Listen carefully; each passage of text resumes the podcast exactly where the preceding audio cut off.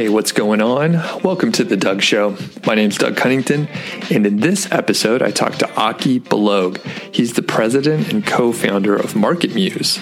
We go all over the place in this conversation. I learned about Aki personally and how he got started and ended up in this technical space and running a software company and the origins of Market Muse and when he hooked up with Jeff Coyle, the other co founder. So, very interesting. They've also taken uh, funding and uh, there's some other things in play that I normally don't think about. I'm not in the startup world.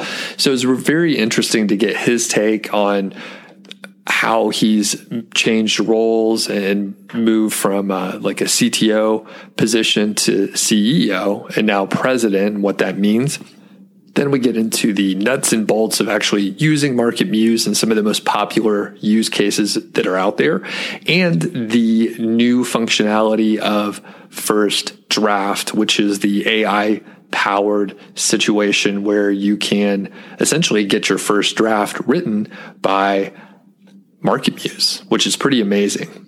We go into the details as far as what needs to be uh, edited and why it's actually called first draft, and you should consider that output as the first draft. But we get into all those details. Very cool stuff. And finally, we talk a little bit about marketing and some things that are uh, coming up on the horizon for Market Muse. I want to emphasize that the episode is not a big commercial for Market Muse. We spend a lot of time talking about the origins of the company and actually just me getting to know Aki a little bit better. However, I will say I am a user of Market Muse and it's helped me out a lot. I know I've been seeing uh, some of my friends and peers out there that love the tool as well. I'm an affiliate. So if you sign up using my link, I very much appreciate it and I get a commission. I'll probably buy a beer with it or some other kind of beverage like that.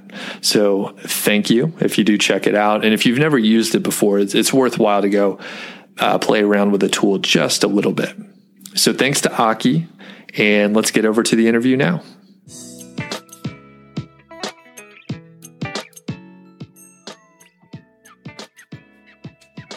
Hey, Aki, how's it going today? Hey, Doug. Thanks for having me. Yeah, I'm pumped, and it's been pretty cool to chat with you sort of off the record a couple of times already. And for the people that don't know you, can you give a little intro on yourself and what you do over at Market Muse? Sure, sure. I co-founded Market Muse, uh, and I currently serve as our president. So I run our partner program, look at essentially strategic partnerships, corporate uh, agency partnerships, um, any kind of we're looking at our affiliate program or referral program. So any kind of partner where we can basically take our data and do large scale integrations writing network partnerships. So i oversee all that. But prior to this uh, i served as our ceo for four and a half years. And prior to that i was our founding cto so i tend to tell my friends that i've played every role in this company except for marketing. I haven't done marketing. Uh, but but maybe I get some points because we're in marketing. I think it counts. And what does Market Muse do for the people that haven't heard of it before? Yes, so we're an AI content intelligence and publishing platform. So we have solutions around uh, data solutions, around competitive analysis, understanding your topics and your pages and the quality and the strength of each, uh, understanding your topical authority on a domain level. So there's a lot of intel and, and research you can do.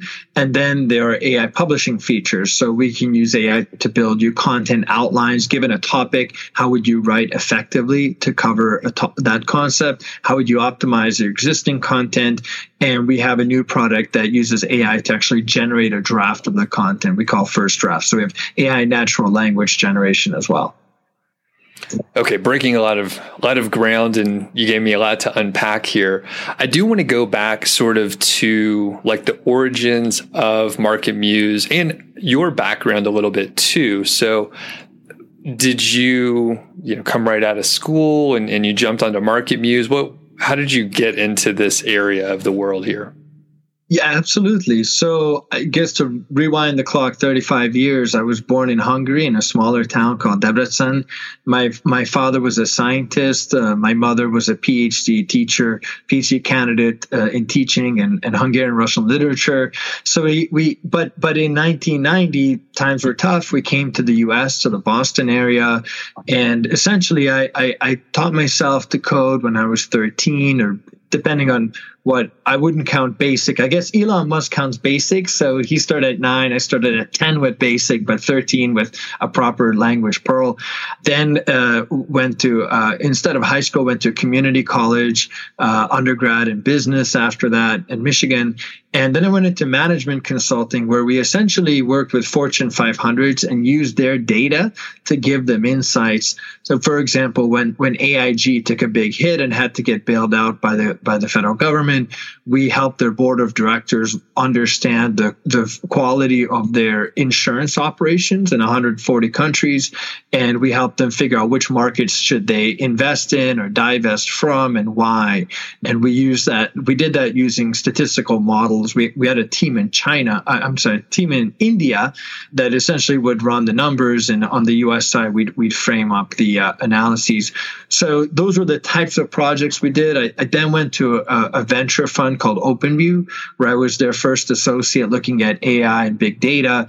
And the, essentially, the founder of the fund pulled me aside and said, "Hey, you should be an entrepreneur and like build something and get some experience." And so I I left, went to another startup where we made data software for big data, and and we also did content marketing to drive leads. And uh, and we work with TechTarget, which is how I met Jeff, my co-founder and basically, all of that really long monologue and gets us to actual market muse, which is I wanted to create an AI company that helps society in some way. And I actually started in healthcare for a couple of months. And then some of my mentors sat me down and said, Hey, man, for your first one, don't do healthcare. It's way too hard. Got regulation. The sales model's hard. It's just going to be insane. Do something a little bit easier and so I thought to do Martech, but I did not want to do advertising because it, it's it's a fine business. It just I wanted something that helps society a little bit more, and I didn't like that advertising is interruptive by design. Whereas content is educational, it's informational, it's something that I just felt good about socially as well. So I started and, and essentially want to build an AI platform. And I realized that there wasn't really an AI platform for content. All the SEO platforms were basically BI systems where they show you what you're ranking for and what keywords, but there was nothing that was predictive, that was content focused, that was focused on the workflows of a content strategist and and so I decided to just see how far we can take it. And and and that in 20 late 2013 I got started on this. Wow.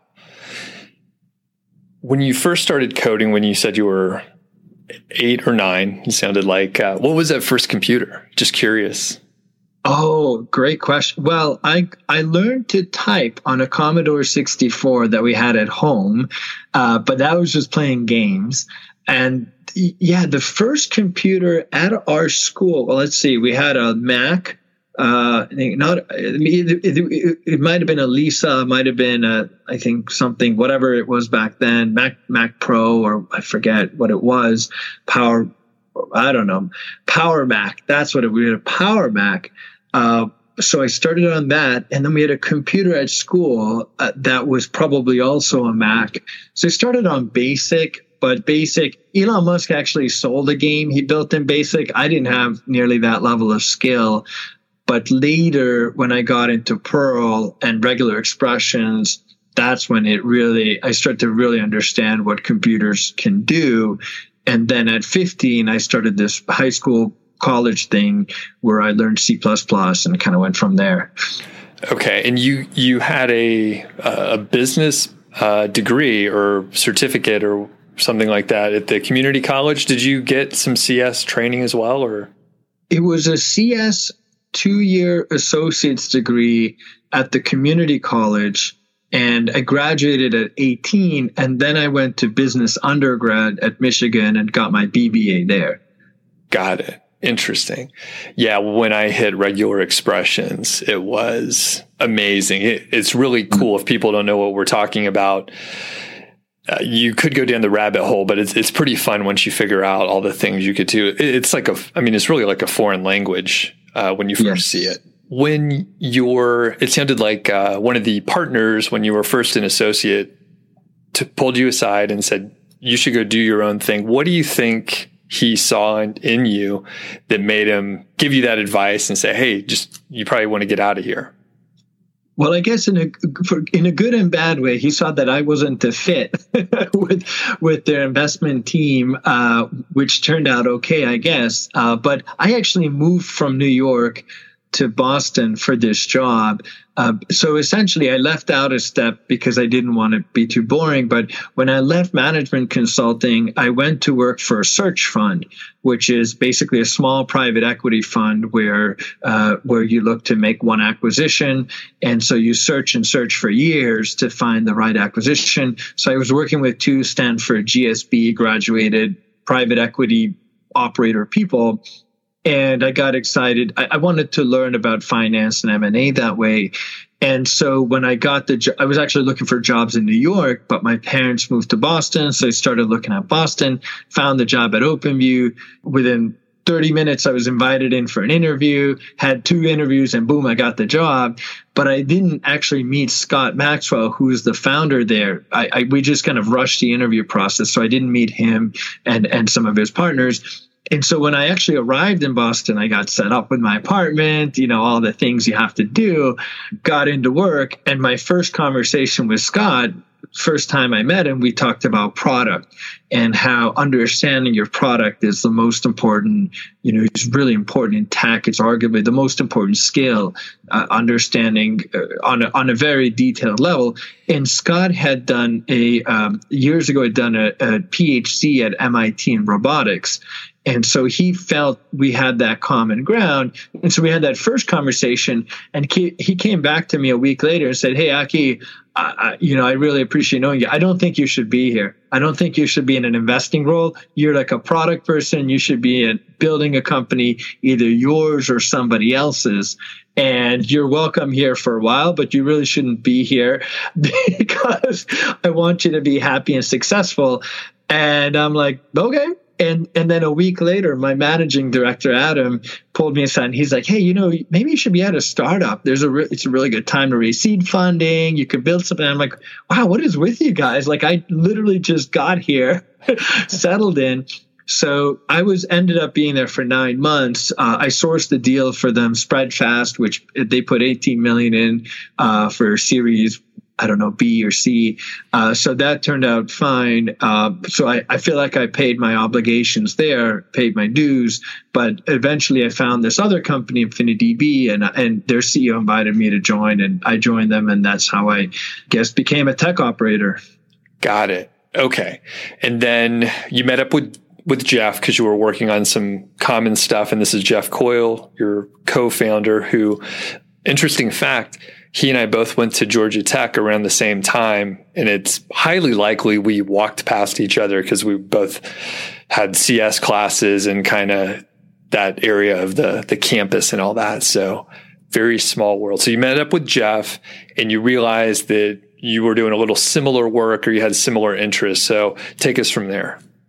Yeah, so I actually started working on this on Market Muse late 2018, but uh, 2018, 2013. But I met Jeff in 2014, and we he became my co-founder and joined end of 2015. So it actually took two years for that to play out. But the company that I was at before Market Muse, InfiniDB. So when I left OpenView, I went to a big data company called InfiniDB, and we did content syndication.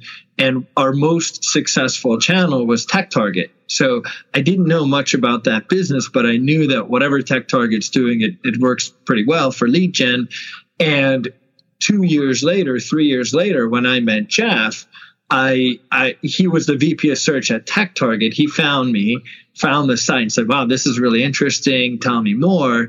and meanwhile, I nearly fell out of my chair because I'm like, my gosh, the had a search at Tech Target. He really gets this stuff, uh, and I and I know their solution works. So so Jeff actually joined end of October 2015 or beginning of October 2015, and and that's when we basically started building out Market Muse uh, as we know it today.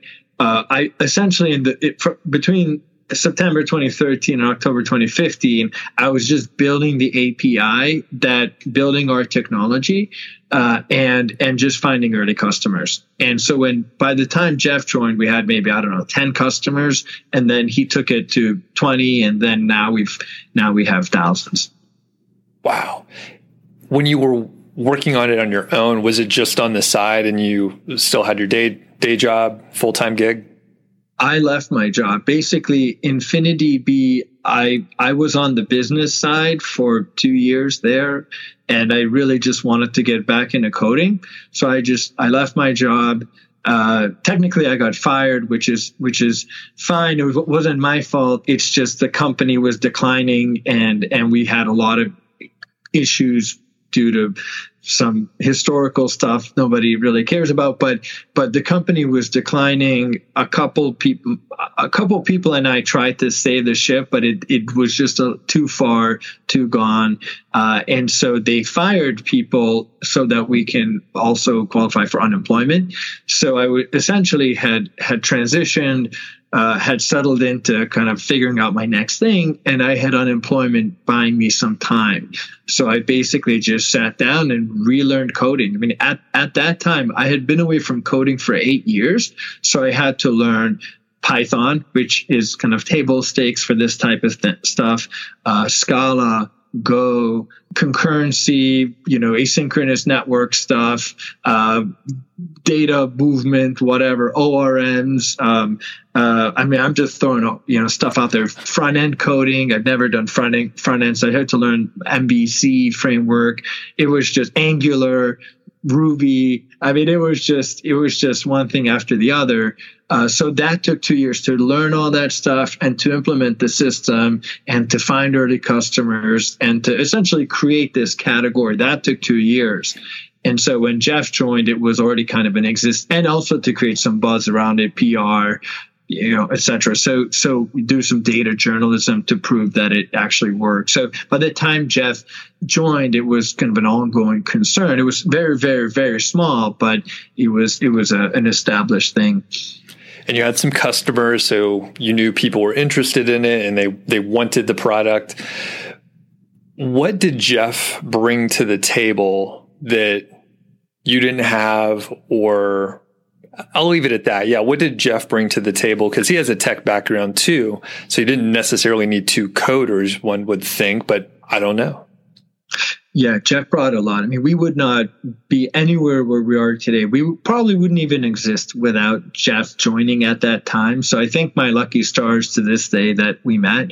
And, and I, I think he feels the same about me. But um, he was the sales and the industry expert and the the practitioner, he had done these workflows and these processes manually in his team. He had built a 30 something person, 35 person team at Tech Target to optimize content and, and do a whole bunch of other stuff. And so he knew the manual way of doing it but he saw that he recognized that the data feed and the system that I had designed was able to automate almost all of it. And and we could that we could build a SaaS platform that had never been done before anywhere uh, that that he had always wanted to have, you know, over the years of just understanding the pain points. So his his understanding of the pain points, his network with the SEO community uh, has been great. Uh, he does a lot of webinars and and there's a lot of education. Uh, I mean, talking to Jeff is just like is just like getting insights from the Oracle directly. So it it's just uh, all of that. Plus, he's he's a really good enterprise salesperson. So he uh, uh, he really helped us in, increase our deal size. And he's a great remote manager. So he's been remote for many years, I think over 10 years at this point, like, like me. But he had a lot of experience building and managing a team remotely at that time I didn't at all uh, really. So so he helped me navigate a lot of the leadership challenges, culture, just all the things you have to do. Uh, and then I, on my end, I, I kept writing code and being the CTO. Jeff was the chief product officer at the time. I was our CTO, so I was running the engineering team and uh, and doing a lot of strategic stuff, fundraising, uh, product strategy.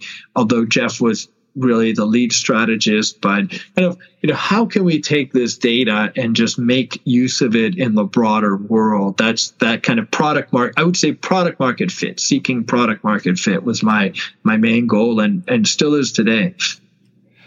Were there any assumptions that you guys made early on about what the product would do or what the customers would want the product to do that were just kind of off? Oh, yeah. Yeah. I mean, we made so many assumptions that turned out to be off, but we also made a lot that turned out to be okay. So, um, right at the get go, I wasn't sure if it'll be an SEO use content use case or a PPC AdWords use case. So I tried to build, I experimented in both, uh, and we tried to build a, I tried, this is actually before Jeff, I tried to build a PPC keyword finder based on semantically relevant kind of broad match, phrase match type keywords. That didn't really go anywhere, which is fine. So that was a misstep. Uh, when we first what over the years, the we had a couple of learnings around ha- packaging, how people like to or can consume the data because the reality is this type of data can serve millions of individual users and very small businesses but it also is incredibly powerful in the hands of very large companies. So we've kind of danced on both sides of that line. And we had customers that way but then we realized or we ran into a lot of usability challenges. A lot of the larger customers weren't able to just kind of get the big picture. They had to still do a lot of things manually. So jeff and noah who's our cto really spearheaded building a platform where you can do full end-to-end content planning and research that was called the Market MarketMuse suite. That was launched august 2018 so three years after jeff joined. So in that in those three years we essentially used the data from the self-serve uh, tools and applications to basically build these these large content strategies by hand. I think in 2016, end of 2016, we built the world's first AI content plan. And it basically was just a purely AI generated uh, set of scores and suggestions and where you're strong, where you're weak for a site. And, and so that was our biggest milestone. So that was late 2016. And then it took two years for us to put that into a platform where anybody can buy it. Uh, and then we switched that, that kind of swung us over to the larger deal size enterprise format. And then last year we swung the pendulum back and now we basically can sell both, but we certainly have a lot of self-serve and easily accessible options. So that just dancing on both sides of that was, was a really big learning of the last five, seven years. Got it for this, you know, the swing back where essentially the the price is lower, right? That's what you mean. The price is lower and and people can sign up that maybe they don't have a team of 20 writers and it's just smaller companies, right? Price is one aspect that obviously people notice, but it's really the packaging format. Uh, think of like um, before in the beginning, we sold very small cars, then we switched to trucks but not everybody needs or can afford a truck or the truck won't even fit in your driveway the long you know semi trucks 24 foot u-hauls whatever those things are. And now we have a bunch of different cars at various levels including long haul you know shipping and and and and short you know short things. So so it's really it's it's a set of configurations that a lot of people a large volume of people can buy the simple configurations and then a small number of very high value individual you know, companies can buy the full on suite with everything that we do. Was it challenging early on? Because Market Muse was basically the first tool that was doing the things that it can do. So was it hard to convince the early customers what you were trying to do or did they see the value right away? It was incredibly challenging because what we were doing was when I sat down with it, and I work with a scientist, Richard Mala, uh, who's he and I own our patent, uh, our core patent. But when we sat down, we wanted to model content in this scientifically the best way possible and use some novel approaches and novel algorithms to do that which which we accomplished but then i would go to marketers and say, Hey, I can model your topics. And they're like, Well, what's the topic? I have keywords. I track my keywords, but what's the topic? And I'm like, Well, it's like this. Well, but doesn't that look like a keyword?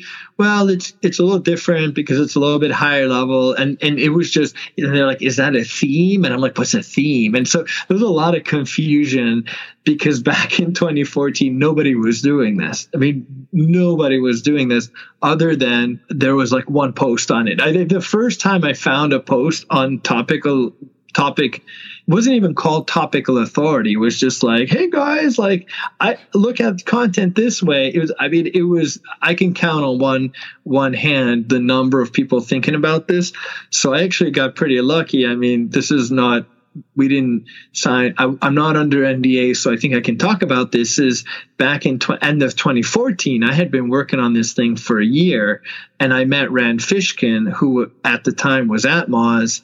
And actually, I actually reached out to Rand and said, "Hey, Rand, I have this content scoring topic modeling thing," and he's like, "Oh my gosh, that's really cool.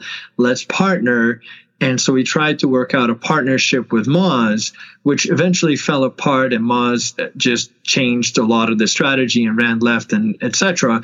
But at the time, there was a lot of desire to kind of make this work and plug it into Moz Analytics. And as a side effect of that, Rand started talking about it. And that was great because that started edu- because Rand already saw the vision that this is the way to do SEO. From an on page perspective, you want to look at your topic clusters, but nobody else really understood that early on. Brian Dean did. Uh, so we did a, a, a post uh, a long time ago and kind of a data journalism thing. So he got it. Eric Van Buskirk, who was at SEMrush, but now he runs an agency out of Vietnam. Vietnam. So he got it, but it was like you know, and, and Jeff Coyle got it, but it was just a couple of people.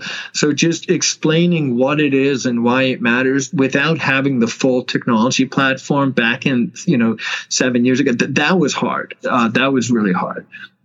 Yeah. Uh, and you hear about being, you know, first to the market. Obviously, you have a big advantage, but you also are responsible for the education so people know they need the thing that you have. Yes. And f- for, I'm, I'm part of the problem with a keyword, um, favoring keywords over topics or topic uh, clusters and that sort of thing. So, can how do you differentiate the two? So, what's the difference between a keyword and a topic? It, it's pretty simple. We actually call keywords variants in our system to help differentiate. But essentially, a keyword is I most people think of it as it's a search query. It's something you type into Google and there's an intent behind it. The intent's actually really, really important because you can put a word, you can put the word bat in and it has multiple intents. Not only is it baseball bat or an animal, but it's, you know, where do I find one? Where do I buy one? Is there a bat in the zoo nearby? There's so many intents. So you're actually trying to get to the intent behind it. But basically a keyword or a variant is just a specific instance of a search query. And the topic is the the the concept behind it that you're trying to understand and intent is essentially what you're trying to do with it. And so we track all of them separately now. And they work well together. It's great to have an understanding of of both of them i suspect. And you're nodding so do, do you yes. agree? Anything to add to it? Yeah absolutely. So you can for example, our business is about content strategy. We're about a number of topics, but content strategy is one of the core things we're about. How to build it, how to understand it, how to use automation, etc., how to scale it up.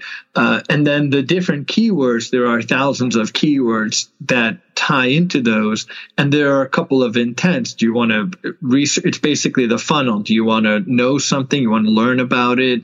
Do, are you considering different ways of doing content strategy or different solutions or different should i do a spreadsheet or do it in screaming frog or should do a market muse so there's the, the, the different levels of it so it's basically a number of topics your business is about applied through a number of intent filters and and instantiated in thousands or hundreds of thousands of keywords for those on those topics. It's a way to group things. Got it. And we'll spend a little bit more time just on sort of the origin, and then we'll move into actually what the heck do you do with Market Muse and some of the use cases. So before we move on, though, I know that Market Muse took on some funding and has some investors. So why make that decision versus you know just bootstrapping it and maybe keeping it simpler? Uh, yeah, why did you make that decision? Absolutely. When I started Market Muse, I actually bootstrapped for two years. I basically didn't take pay. I'd mentioned my unemployment that I was working uh, uh, through. Uh, also used up my savings, but I just I didn't take money because I didn't want to. Uh, I wanted to have control to the ex- the maximal extent possible because at that time I recognized that we have a, a tremendous opportunity, it's huge market, we have a novel product that's just going to get better and better over time as we build the AI out. And I, I, I looked 10 years ahead and I recognize that there will be a day when my influence will be necessary to solve some sort of blocker, some sort of investor who's pushing back, maybe, maybe take advantage of an opportunity. And so I wanted just to own most of it at that time because I didn't know how the next years were going to work out. And I just wanted to be able to, at the end of the day, just make a call on, you know, if we need to give someone more shares, we, I can do it. If we need to right or wrong, I basically wanted to have the ability to right or wrong. So, for, and, and I knew that in the very early days, if you raise a seed round or pre-seed, any money you raise is just going to uh, really dilute that control. So at the time, in the first two years, I, I wanted to be an autocrat. When Jeff joined, and then as we built out the company, I moved away from that because I wanted to have the best people in the world who are on in on these topics. So we want to find the best people in the world, bring them all into one place, and then give them skin in the game so that they all feel very, very much. Uh, it's well, one they they are more motivated because they know that the work that they do today in X number of years is going to be huge, and both financially and and from just that feeling of ownership is you're going to have a part of it. Uh, but but secondly, um, I just recognize that I'm going to have I'll have limitations. So there are a lot of things that I'm not good at. I mean, really only good at maybe one or two things, and by bringing in the best people and just connecting them and getting them motivated, it's just a cool journey. It's just something that we can all be proud out of and, and I wasn't sure who's going to be involved but and how it will evolve but I wanted to make it an, an organization and not just something that springs from my brain and you know also not to mention if i get hit by a truck or something were to happen to me you know i didn't want it to the, the, to end. But but in the early days i recognized that our market size is huge. So i did an analysis. I found that there are 5 million people in the us who create content for business writing. That was my number and that's big enough. So i, I wanted to essentially just uh, just take a 10 15 year view and just you know map that journey and and so so so in the early days we did not take funding. We took a little bit of angel funding because it turns out we needed to hire more and more engineers and more and more sales and we needed some money to do all that. But but so in the first two years i took nothing just 10 20,000 from my brother and and one and one angel investor i think 25k is very small. And then in the next two years we took about a million uh, and this is all on crunchbase but we took about a million just to fund more development.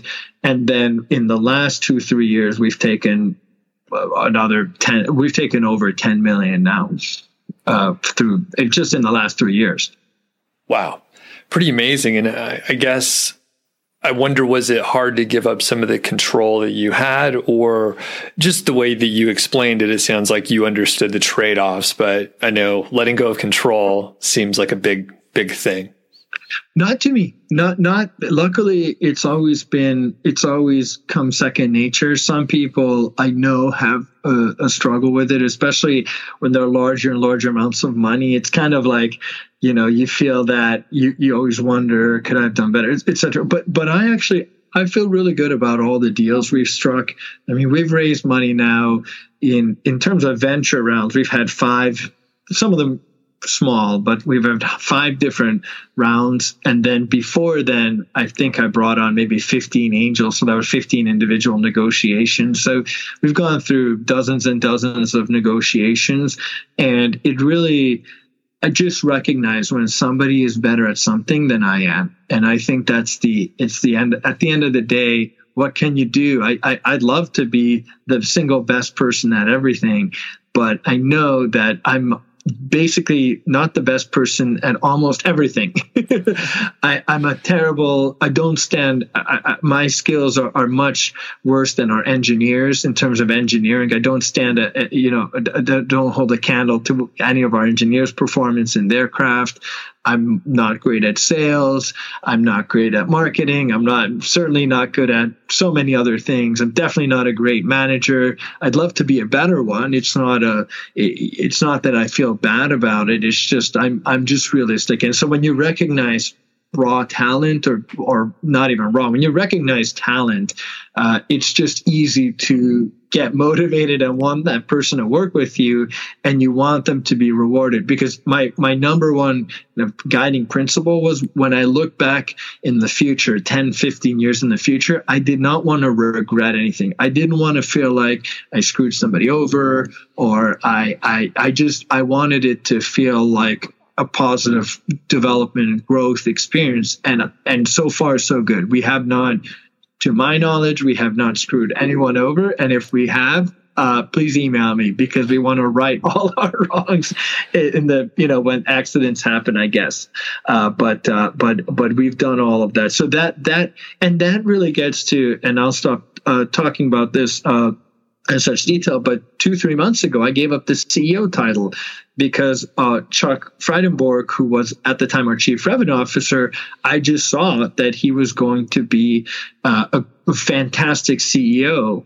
The areas where he's strong, leadership, general management, uh, a sales focused uh, culture. We, we need to hit, we build great products. Now we need to build out the revenue and the go to market channel, which is hard all of those were strengths of his. And so when the idea came that he could be the CEO, for me, it was like an immediate yes. If you want the job, you got it, and I will gladly work for you. And and it and that was just three months ago, but it's just been it's just worked out really well. Uh, even over that amount of time, Chuck has really worked wonders here. And yeah, what's the big difference? I was going to ask you between your role now as president versus what it was as CEO. A lot. Uh, so I still am involved in strategic thinking, and I have uh, I actually have a sales quota, which has been fun to just get in and uh, where the rubber meets the road and actually move product. Uh, it's been a great, really a good opportunity. And then I, I focus on partnerships and sort of the bigger picture around partnerships. It just takes a lot of time to think through those things and to set up those relationships and and and they're very slow.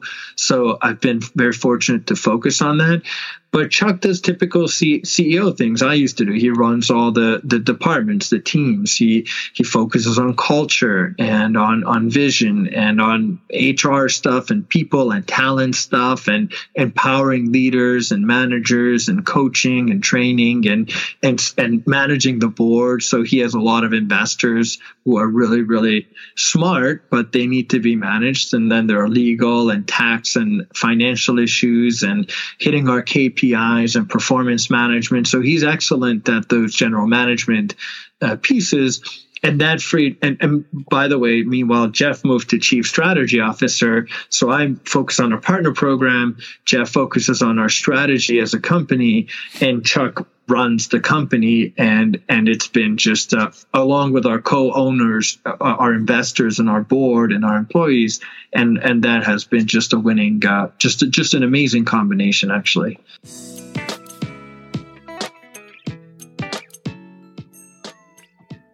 Now, a quick word from our sponsor, ODYS. ODYS is where you can get age domains and you have the ability to get these fine brandable domains, you can search by industry, language, filter by price, the top level domain, like that's the TLD, so .com, .net, .org, you get the point. And monthly traffic, some of these sites actually get traffic and character length, so pretty powerful and well, more importantly, they're useful. These are useful filters. And what I like to do is have a look at some of the domains. Now, if you're a longtime listener of the Doug Show, you know some of the recent, some of the very recent domains that I took a look at were uh, they were in the adult section. But we have a classy guest with Market Muse today, and we're gonna we're gonna keep it cleaner. We're gonna keep it cleaner for today, and they have some domains related to crypto. And crypto is hot no matter if you're listening to this when it's published or if you're catching it in the future. I bet crypto is still a thing and I bet people are still interested in it. So they have some domains out here. We have bitcoinair.org, we have miningspeed.com and let's I'll find another one, thecryptopunks.com. So all over the board, and there's actually 24 domains in the crypto space if it's a thing that you're interested in. And I, I'm just going to hop in and look at Bitcoin Air. The cool thing is over here on ODYS and the marketplace, you can look to see some of the history of the domain. You have a more op, not necessarily options, but you have some thoughts about what you can do with these sort of domains, the specific domain.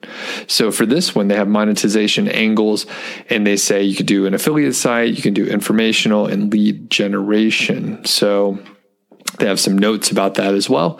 They have the age of the site. They mention the specific links right? So you can see the links.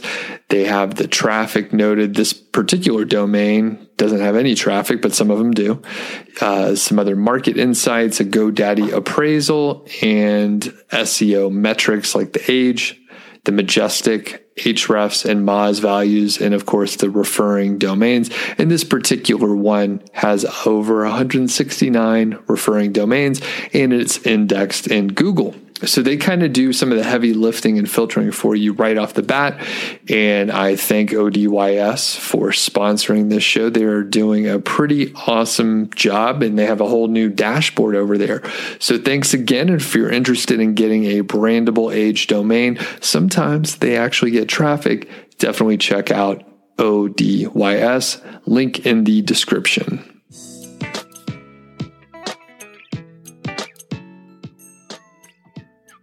I want to go back and highlight something you said a minute ago about just having the best people, really talented folks, and a lot of people feel threatened to actually hire people that are better than them or smarter or more effective in certain areas. So com- compliments to you for seeing that it's maybe a better way to hire people that are better than you, fill those gaps, and they'll do a better job than you at certain things. And then, of course, you could focus on what you're best at. So that's great. Yeah, it, it feels good to know something. My father always says it's, it's, it feels good to know something. It's painful or hard to learn something. And so when well, I just never wanted to get into a position where I assume that what I know is the best way to do it. It's tempting. So there's this dynamic in entrepreneurship rich versus king. There's a there's a book that covers it by Noam Wasserman. But essentially, do you want to be the king, the ruler, the absolute power? Businesses are essentially dictatorships. And do you want to be the, the key dictator and the person that everybody looks up to? Or do you want to be really, really successful as a business? And the only way to do the latter, I would argue, is to is to take on investors and so on. Eventually, you don't have to do it at any given point, but the more brains you put around a problem, if the brains are brilliant, you'll have a much better solution. Um, and, and, so, so that's that dynamic that requires you to reduce your ego as much as possible. And I'd like to keep just getting better at that because I, there are times, I mean, yesterday I, I made a mistake with a communication internally. I put too much ego into it. Your ego, my ego, nothing matters. The only only thing that matters did this thing work for the customer is it working is it delivering value that's the only does it work and how well does it work and the better it works you know that's the only thing and people who are ego driven and we all have egos. I have a huge ego, of course. Uh, everyone does uh, in entrepreneurship, but but people who are motivated by ego, they run out of. There's a just borrowing from complexity theory. They run out of maximum complexity. So the if you have a decision maker at the top, and the military discovered this because they had these strict hierarchies and they've changed that to more team of teams and more collaborative structures. If you have a strict hierarchy, the person, the single decision maker at the top, the entire system is limited to the maximum complexity of that person and and and that's not going to scale out well because the world you know you're we're, we're, in very complex places. So if you actually if you actually give up that king or queen title and and just let the complexity of the system uh, you know guide things and you set values and guiding principles and you would make sure that people are, are following the rules and adhering to those.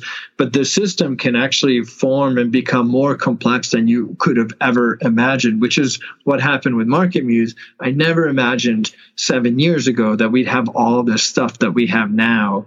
And what we have is quite complicated. There are different packaging formats and customers and use cases and so but i, I could i could not come up with this stuff myself. It, it would have been a much more limited version. And that's what Jeff brought in in a big way. And then all the other people we've added over the years have really increased the maximum complexity of what we do, which is great uh, because we're the more the I use the word complexity as kind of a bad thing, but it's really sophistication. Got it. And before we move on to using Market Muse and maybe some of the the workflows a person might go through. Is there anything else interesting that I didn't ask you about related to starting the company and, and growing it to where you you guys are today? I think the biggest milestone for me, another thing that made a big, big difference is when I moved from Boston to New York. Uh, and I, I like Boston. I there are a lot of smart people there. There are great investors there. But for, in our space in marketing tech, when I moved from, we tried to raise some money in Boston. Sometimes we were able to. Sometimes we we didn't hit our goal. Uh, we had some frustrations. But when I moved from Boston to New York, just the world opened up for me because this system. Speaking of complexity and networks, the networks in Martech SaaS in New York are much more sophisticated than Boston. Boston doesn't really focus on MarTech uh, as much. I, I, I, can only think of a couple. HubSpot obviously is, a, is, is one, but I can't think of so many. Uh, SEMrush actually moved their headquarters there, but they're really a Russian company. Um, I was just reading their S1. They're like you know 700 employees in Russia out of 900. So they're really and the, all the there's a lot of cultural stuff there but but New York, you have the ad tech world. You've got the DoubleClick kind of dynasty and the people who came out of that. You you just have so much. And so when I came here, I really felt that I just connected to this bigger world. And and I didn't mention this earlier, but one of the reasons that I wanted to raise funding not was not just to get money to fuel kind of what we know we need to do, but also to get different perspectives and different strategies and to de-risk. And so moving to New York, I met a bunch of investors who had built companies in ad tech and martech spaces, and they understood the value in a different way and a more nuanced way than my limited understanding. And they shared that as co-owners once they invested. So it's it's really helped us just get out into the world. Got it.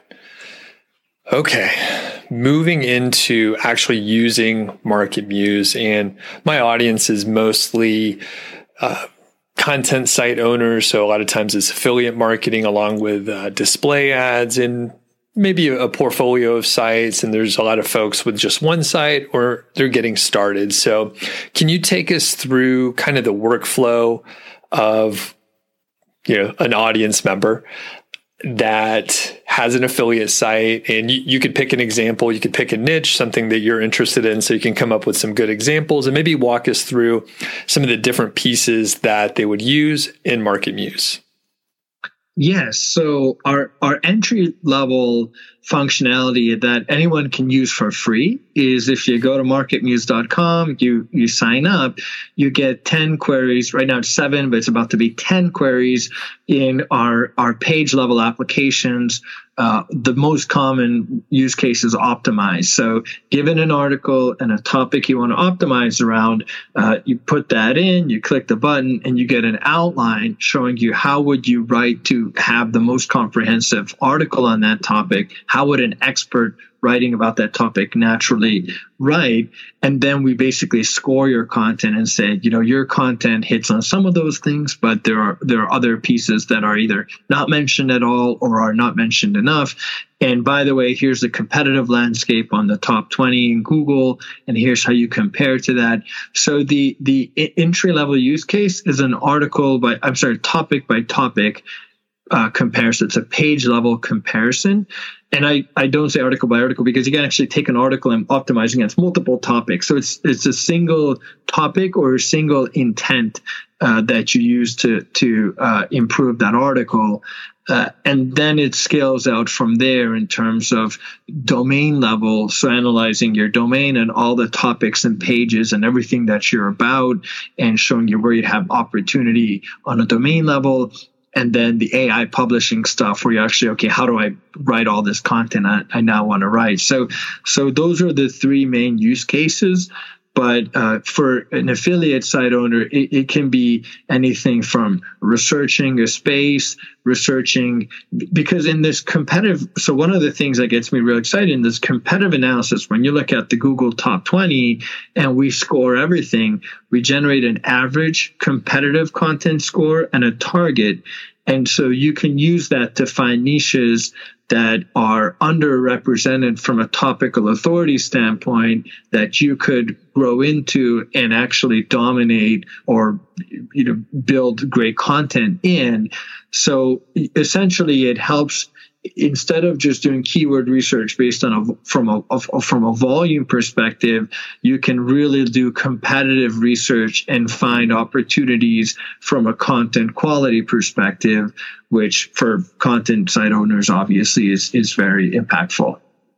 And i'm going to try and restate it to make sure i understand and then maybe you could pepper in a couple other details. So if i put in a topic the top 20 results in Google would be analyzed in, in some fashion. There's some data behind Market Muse that supports that, I take it.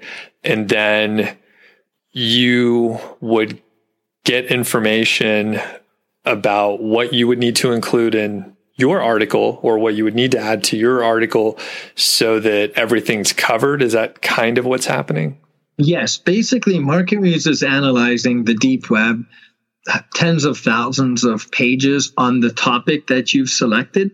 So basically, what's on the internet on this in general, and what is of the things on the internet, what has been covered in the Google Top 20, and what has been covered in your article, and what has not.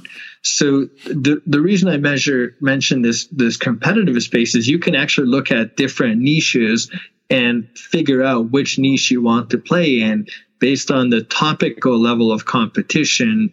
So if something's really well executed, maybe you you know you don't focus on that but but there are all these niches that you could actually focus your content creation on that are going to give you more benefit faster perfect so there there might be a a niche or set of topics that there's content about on the internet but the level of expertise is fairly low so yes. that indicates a sort of a void that you could fill Yes, absolutely. And and I've done I've done just a little. We haven't published on this, but I've just done a little digging uh, the other day, and I found that on average, the quality of content on Google top 10, top 20 could be about 30% better based compared to what we've suggested as the target based on what we what our analysis of the broader web has found that about a third of the information available on a topic that should be on those top results is not in there. So the quality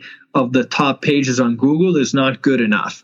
And if you write a great article there, you're going to do really, really well in, and generate a lot of inbound, you know, relevant inbound traffic. If someone wants to do this, how would they be able to tell that there's a void in a particular niche? How does that manifest itself in the metrics within MarketMuse? Yeah, so you go to our compete application, you put in the topic you're researching, and you look at, and it spits out the top 20 and scores them, and it spits out the average and the target. And if that, those numbers are low, so if you're, if the, let's say out of 100, because we measure out of 100 points, if the average is below 30, and the target is, you know, 35, 40, that means that there are a lot of things that have not been covered in that cert. And that's a, that's a clear opportunity. And when you research something, uh, credit cards or something that, you know, is, is, is covered pretty well, the those numbers tend to be in the 60s and 70s. So if, if, I I haven't done this, but if I were to look at a personal loan, you know, get a payday loan, something like that, it would probably somebody's probably written a really comprehensive article, maybe OnDeck or somebody who lends in those spaces would have covered it. But a lot of most most searchers don't have that level of coverage. And and so 60 70 is high at the moment. Over time it'll get higher and higher. But right now 60 70 is high and 30 35 under 40 is is fairly low.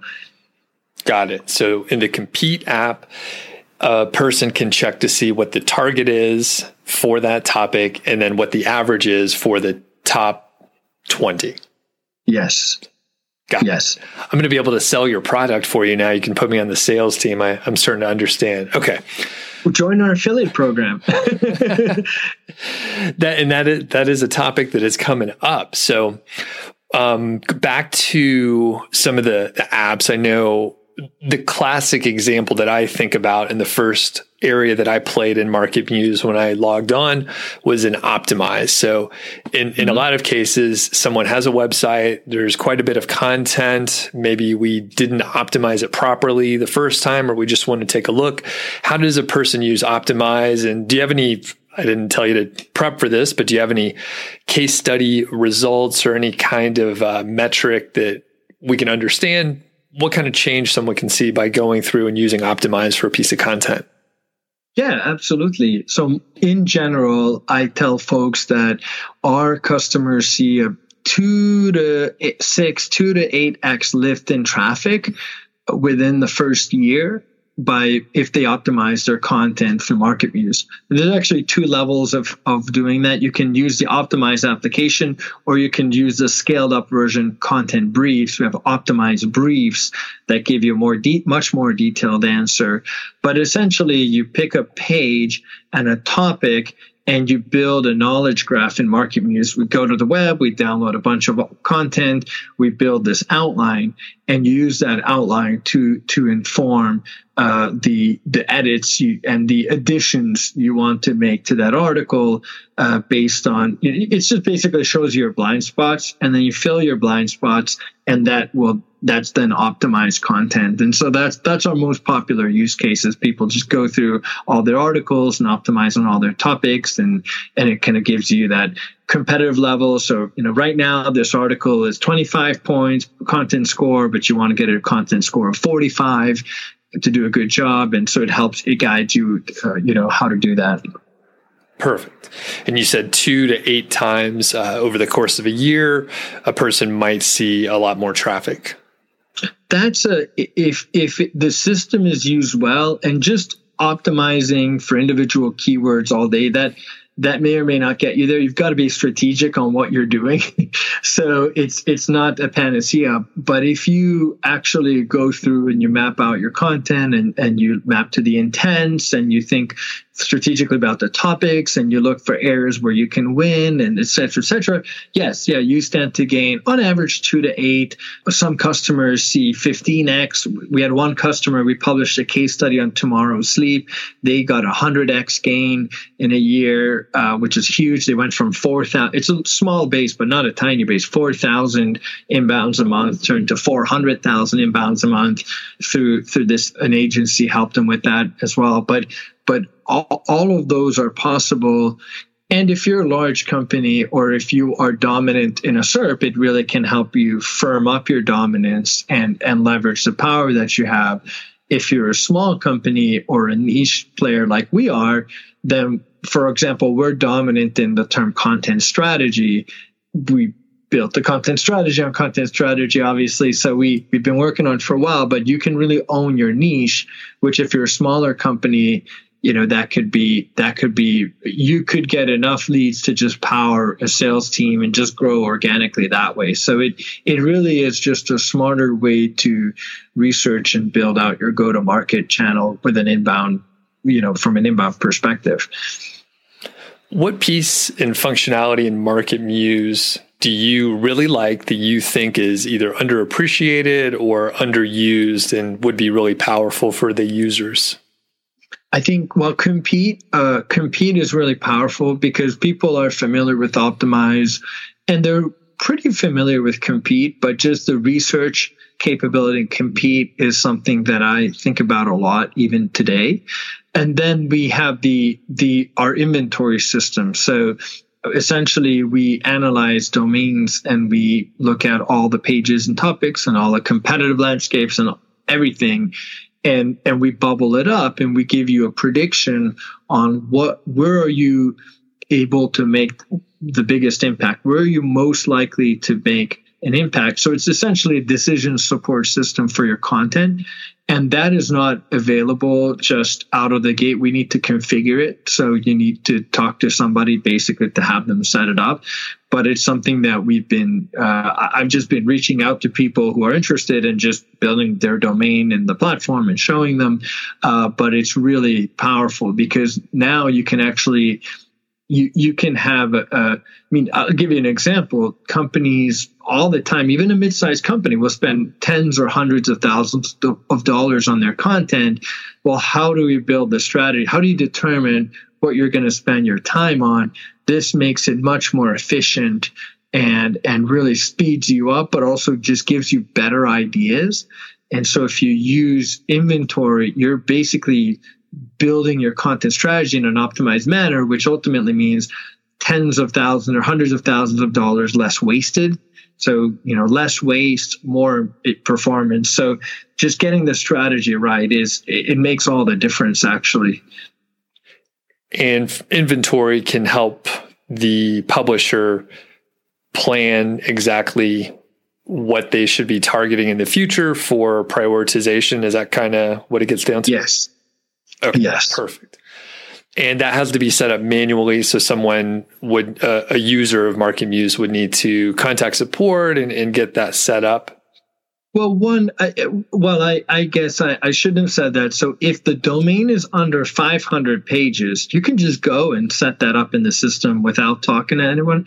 If it's a lot bigger than 500 pages, we only will analyze the first 500 pages. So you can still see something.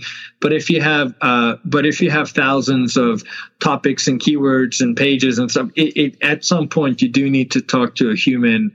Uh, and we're actually, over through the course of this year we're going to be altering that and just removing limits and making it easier. But basically if your if your site is ranking for more than 5000 topics or keywords uh, you should you should uh, talk to somebody because we can actually configure it in a more effective manner. Uh, but if it's small if it's below that you don't have to talk to us. You can just run run those pages and and see what the results are. Okay. That makes sense and we can move into first draft, which is a, a new newer addition to the suite. So, can you tell us about first draft a little here? Yeah, so first draft is one of uh, it's really cool. It's basically the ability to build content. The original technology that we built was a topic modeling technology. We generate these knowledge graphs by taking a bunch of articles and distilling it down to an outline the, fir- the, the first draft technology takes that outline and actually generates written text against that outline. And, and, and in our case, we use a brief. So we use a, a, a, first we build a content brief and then we generate against a brief to build you a 2000, 2000, 3000 word article generated by a human that answers all of the questions and covers all the topics in the draft. There's still a draft because it, it it's pretty cool, but it, you still need to edit it and still need to add uh, uh, just uh, not just fix errors. There's always some modeling error, of course, but but really to give it kind of a point of view, to give it strategy, to to customize it but it it really builds the building blocks of the article and you can actually when I say building blocks, they're actually blocks of text, you know, two, three par- uh, sentence paragraphs you can actually drag and drop in the interface. So you put in a topic and now you have these blocks of text that you can use to assemble an article, then edit it and, and, and publish. So it, it takes a lot of that initial writing out and it makes you spend more of your time on editorial and strategy versus just writing words that, you know, covering something. And, and this kind of functionality has gotten popular with, I have to make sure I say this right, GPT-3. I always mm-hmm. want to see those out of order. And for the people that don't know, can you explain what GPT-3 is and why it was a big deal when, you know, last year when a lot of people were talking about it? It's it's a huge deal even now because uh, GPT-3 is the leading technology around uh, basically given a question, give me an answer and write it out. That's basically the, the, the form. So it, it, it, can generate articles, it can generate uh, text, it can generate uh, music, uh, it, it can generate images, uh, pretty much it can generate spreadsheet, it can write code.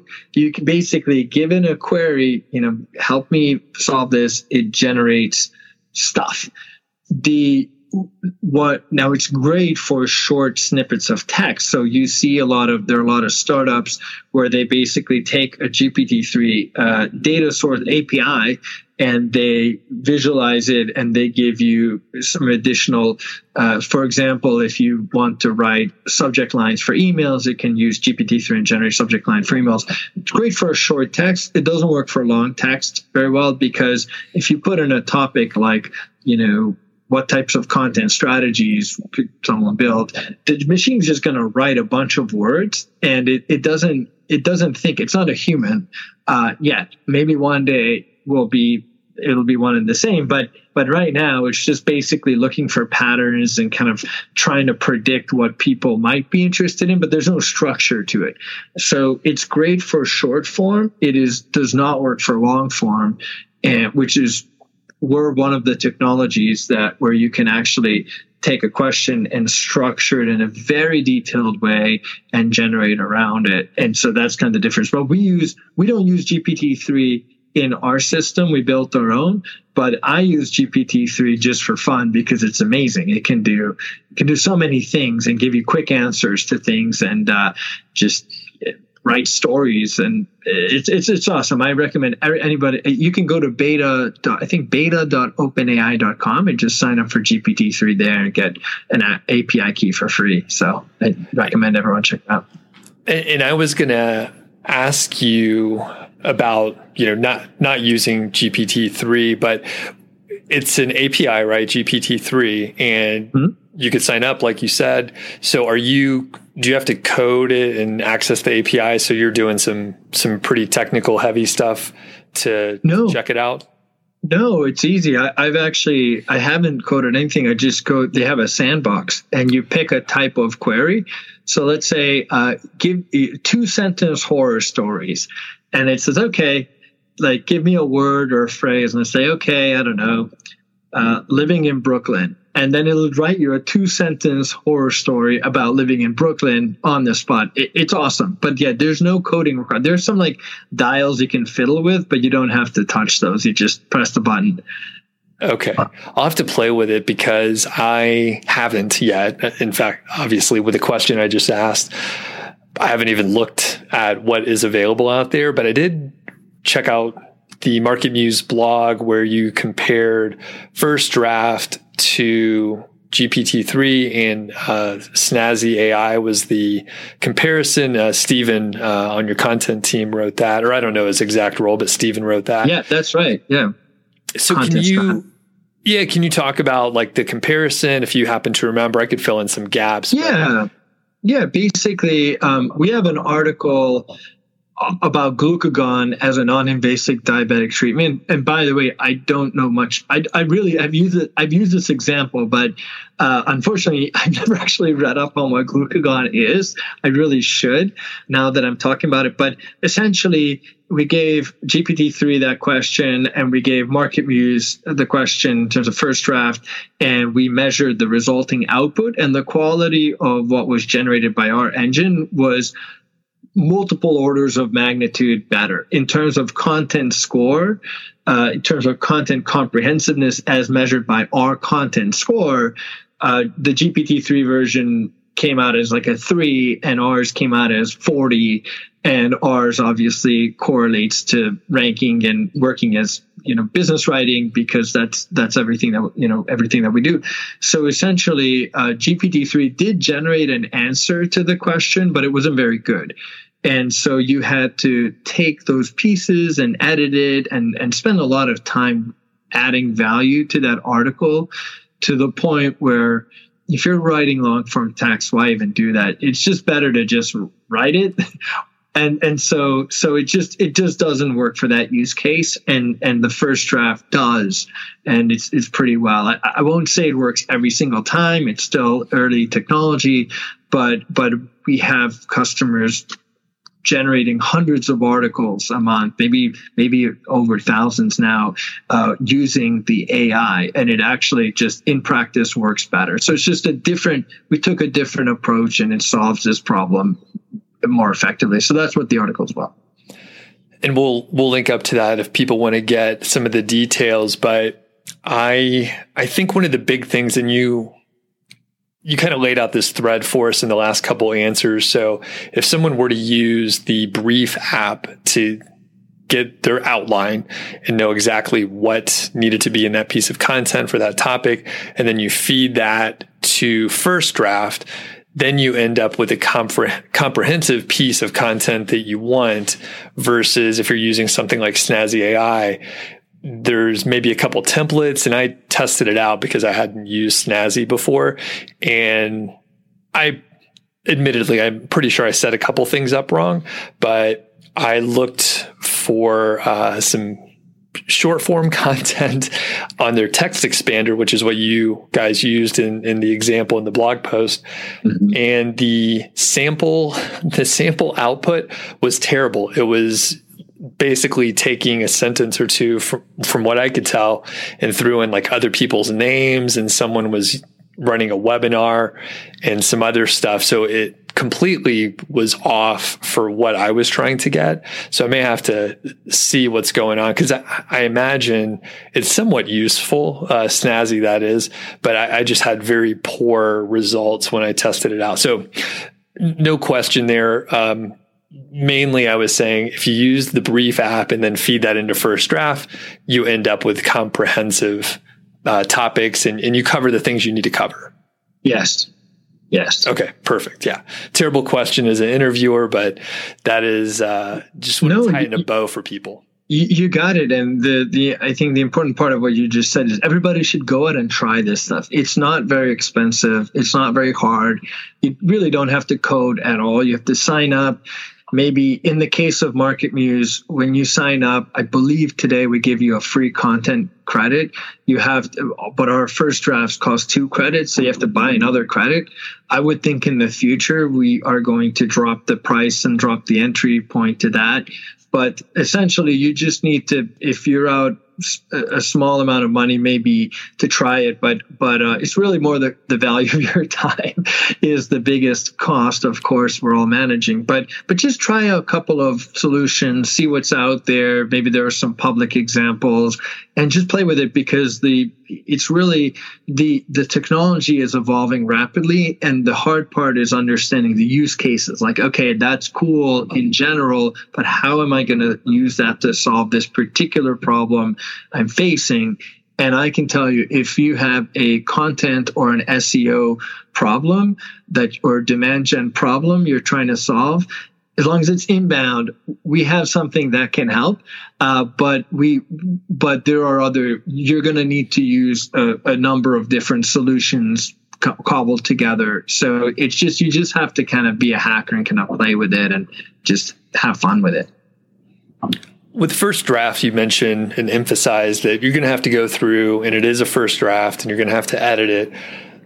Where are most of the mistakes? Is it some of the topics that are in there, or is it some grammatical things? If you could generalize, the biggest in- input or the biggest factor is what topic did you choose? So if I put the word bat, the system has no idea what I'm trying to do. But if I put something like um, long form content, natural language generation for demand gen in the hospitality industry, that's great. Uh, so it, the more specific, uh, not, not it's the solution is not always just to use longer and longer strings so uh, queries so that's just an example but but but you just really want to think through the intent and and then you want to pick your subheadings because when you go through this process you you have the opportunity to pick take that topic and break it down into a number of subheadings, H2s. So you want to pick your H2 strategically as well. And if you do both of those, your chances go up of getting a good generation go up quite a bit and if you do those well and the generation doesn't work just contact us and we'll we'll fix it because the, sometimes the machine is just there's modeling error so uh, so if you've done all the steps right and the output's not good uh, let us know and we will fix it somehow and if a person were to use briefs, then your subheadings and, and the outline should be pretty tight on what you need to cover, right? Yes. Yeah, that should be so tight that what I would recommend to get the absolute best quality output is you build the brief, you go in, you edit the brief, so you can select and de- uh, unselect the, the questions and the topics, and just just really edit it thoroughly. And then when you're satisfied, lock it down, save and finish, and then generate the first draft on top of that you can skip that step and just put in a topic and go write the first draft and we'll build the brief. But then we're going to generate the draft based on the brief we're given. And the biggest factor is basically the, higher quality, the more specific the brief, the better the generation is.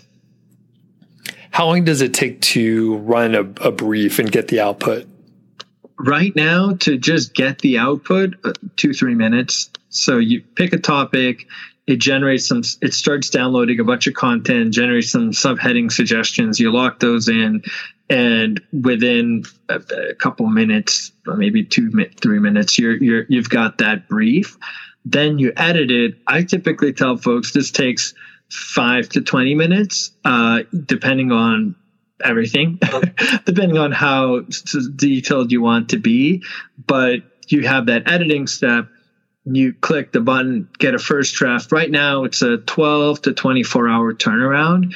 I can see a future where it's basically immediate. I think a CTO would have a cow if I said that because there's a lot of steps involved and we generate and regenerate and we do a whole bunch of stuff behind the scenes, but but there's no technological reason why it shouldn't be really, really, really fast after that point. So you could have written content within, I don't know, 30 minutes. One day we'll have content within 30 minutes or less. Uh, the, the Domino's guarantee, but we don't have that yet. Right okay. now it's 24 hours. 24 hours. Okay. And At the moment. What, why does it take so long as someone who's uninformed? Um, hamsters are running in the wheels back there. Like why, why so long?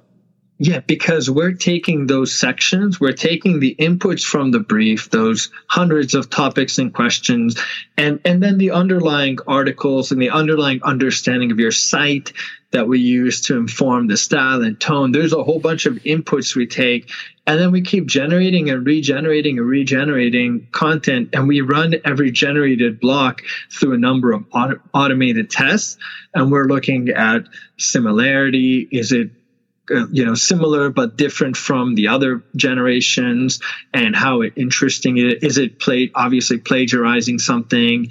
So when you google that text it should not come up you know as a as a block of text. It should be new. I mean it might coincidentally but it shouldn't be all over the place that it, we're not ripping content off the web. It should be it should be interesting and informative, but not too detailed. And so we're basically running a lot of quality checks, uh, typical NLG quality checks. And and if it fails one of the filters, we throw that block out, and then we generate a new block, and we keep running these processes. And and it's just not just uh, generating individual blocks uh, in isolation. It's actually looking at kind of how are you telling the story using that brief as a guide. So we're basically just generating pieces fitting them together and then when we have something that fits together uh, the whole way then then the process finishes. So um, so that's the engineering process practically speaking, right now, most of the time, probably your request is waiting in a queue just because of the machines involved to run this stuff. And we have some pretty powerful machines that we rent, but um, and, and, we have our own model. So kind of like OpenAI GPT-3, we have our own engines and our own models that we train, but there's just, just, just processing power, uh, required. So as we build it out better and get some engineering efficiencies, it'll just be less time waiting in a queue to get processed and less faster processing time. That's all. And and and I would say it's already dropped from a couple of days down to 24, then it'll probably drop to 12 and then you know once once you've built something and you're just optimizing the engineering, it tends to get better very very quickly. So I wouldn't be surprised if at some point soon it'll take an hour or something and then and then it's just gets faster and faster that's a fair answer i mean there's a lot of computing power mm. behind it so that totally makes sense as far as some of the configuration that you can set up can you get it to match the tone of how I normally write, for example, or make it a more casual or business like piece of content for first draft? We tried to auto configure those uh, style and tone by especially if you have a domain in our system we will use content from the domain to try to configure that. Right now you don't have any settings uh, uh, that you can fiddle with. In OpenAI you do uh, uh, but they're kind of basic. Uh, there's a temperature setting which is interesting. Uh, i forgot exactly what that is. It's not it's not what you think. It's so th- there are some things but but you but not really. So that's r- really at the end of the day with the current product the current settings the tone and style are really mostly up to you and the strategy of the article. So, for example, if we're using glucagon and you're talking about non invasive diabetic treatments, if your company sells some treatments but doesn't sell others. You just really want to focus on what you actually do. You don't want to be just an academic resource and you're not a, a school and you know you're not medical school, so your your goal is different uh, unless you are, but usually you're you're not right.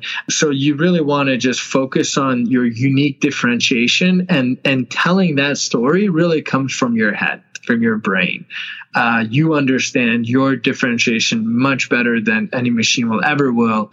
So you, you've got to inject that. Where do you see the AI trend in some of the things that you're working on and other companies in the industry in general going, say, in the next one to two years?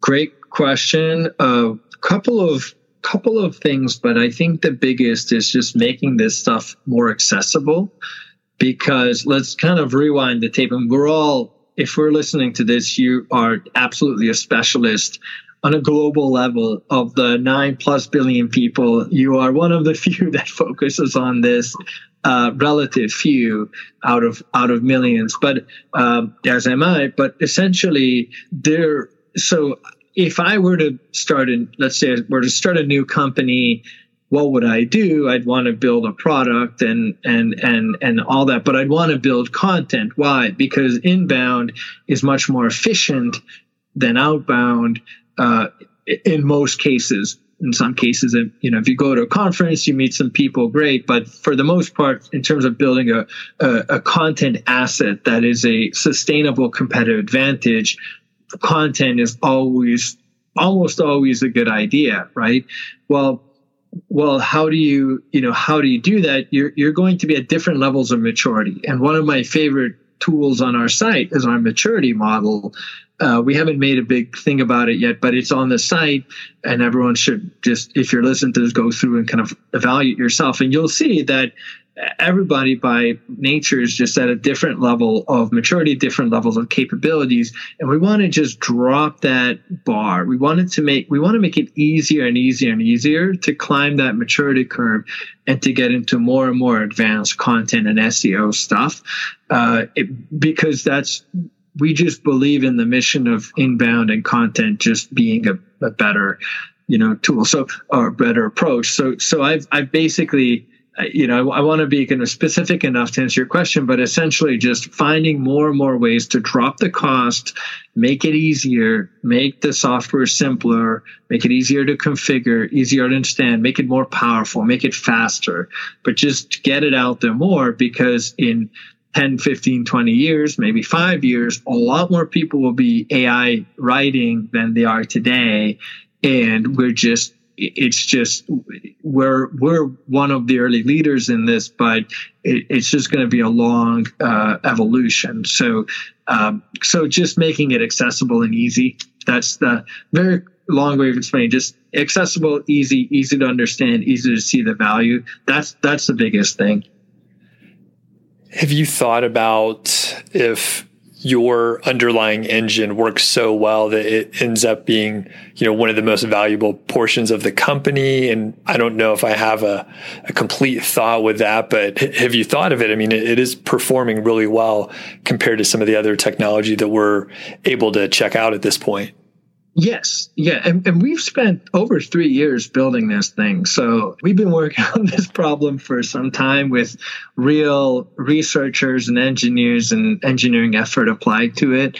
Uh, so it's a big part of our strategy. Absolutely. The problem we're solving is basically, gosh, I know I want to write all these topics and I could stand to gain so much, but I just don't have the time or the resources to actually get all that content done. Uh, so it's really an execution challenge that our customers have, and that's why we we built it. So it, it's not is somebody going to go in and just generate ten thousand articles and suddenly they're ranking for everything? That's not. It could happen, I guess, but that's not how. I mean, it would take a pretty concerted effort to do that. Although technically it is possible, of course, but most for the most part, it's just going to solve a lot of people's headaches around, okay, how do I get those like two articles out this week? Look at my calendar. Oh, my writer's sick. Like, how do I just like get this out? And, and by the way, the automation performs much better when they're human thinking applied to it. So the more smart writers and editors and content people and SEO analysts and the more people you have looking at it, the an agency helping, you know, the more sophisticated your output will be and the better it will perform. So you actually need more humans.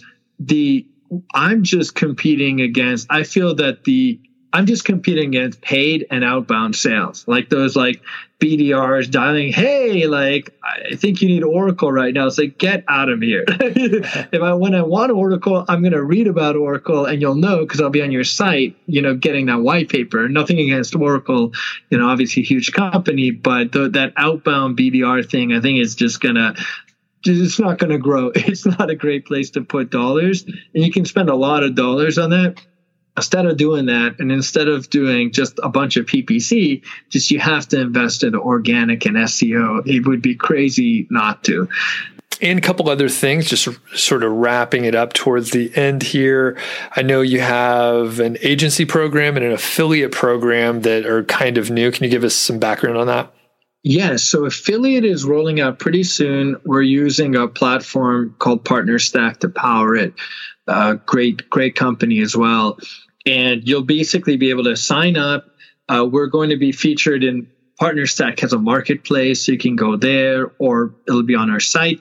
You can sign up and generate an affiliate code, and and just drive referrals that way, and manage the codes and the payments, and it'll just be simple. So that should be rolling out it's easy for me to give estimates because I'm I, am not the one actually implementing it. But within a few weeks, I think right now it's March, so in March March 2021 affiliate program coming at some point. Uh, so that'll be really cool. And then the agency program, we, we don't have this on our site in detail yet, but one day we will. Uh, essentially, because the highest level of MarketMuse is the domain analysis, where that decision support system, agencies love using that, but today you would have to buy a separate license for every domain and and we have an agency pricing model where you don't have to do that where where but it's not implemented yet. So essentially, when it's an agency, if you want to look at even just one domain, your own or somebody else's, but it, if you want to look at all your clients, if you want to look at prospects of sites that where you want to pitch a site, you can actually analyze and get a get a AI topical content audit in MarketMuse, and we have a way of making that so you don't have to buy a license every single time you want to do that. Um, and then eventually, we don't have the ability to manage multiple domains in the system right now. You can you can't set them up, but eventually we want to have the functionality so you can set up domains, do a quick little audit, get some insights, pitch that client, sell the deal, pass the you know pass the MarketMuse cost through to them, et cetera, et cetera. So all of those are just things we're working on. Awesome. Yeah, tons of stuff going on over there. Where can people find you, Aki? Oh, I'm just Aki at marketmuse.com is my email. Aki Balogh, Twitter handle. I'm on LinkedIn, Aki, B A L O G H. It's my last name, Balogh. Uh, just, yeah, uh, any of those work. And, uh, and if, and, and I'm also, sometimes I'm on Drift. You can ask for me if you go to our site, go to Drift. Hey, can I talk to Aki? Here's my question. Just let me know what the question is, and then someone will uh, route it to me somehow. Awesome. Well, I'll put links for everything. And thanks so much for spending so much time with me today. Oh, it's an absolute pleasure. Thanks everyone f- for listening. This is, uh, it's been seven, eight years, but you know, it's just, we're just part of the way there. So there's a lot more to come.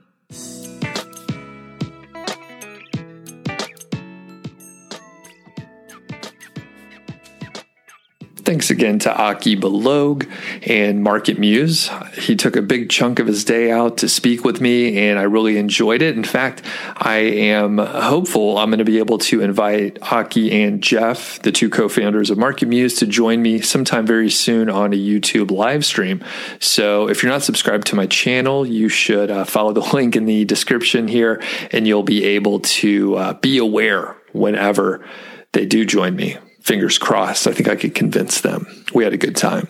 And of course, thanks to the sponsor, ODYS. Again, if you are listening to this near the publication date, in March of 2021, they are hooking up all the accounts with a bonus of 500 bucks, which is very cool, very uh, generous. It's I'm not sure how the math works on that, but they're doing it. So if you haven't signed up, you can follow the link in the description and you'll be able to uh, take advantage of that March promo. So very cool. And thanks to ODYS. And the fact is, hey, if you're not even going to, uh, you know, buy a domain in the near term, hop over there, shoot them a message, just let them know that you appreciate the sponsorship of this show. It helps me uh, bring you two episodes per week. And uh, thanks again to uh, you, fine listener out there, and to ODYS. It's a long episode today, so I'm gonna I'm gonna kick it back out, and we'll catch you on the next one.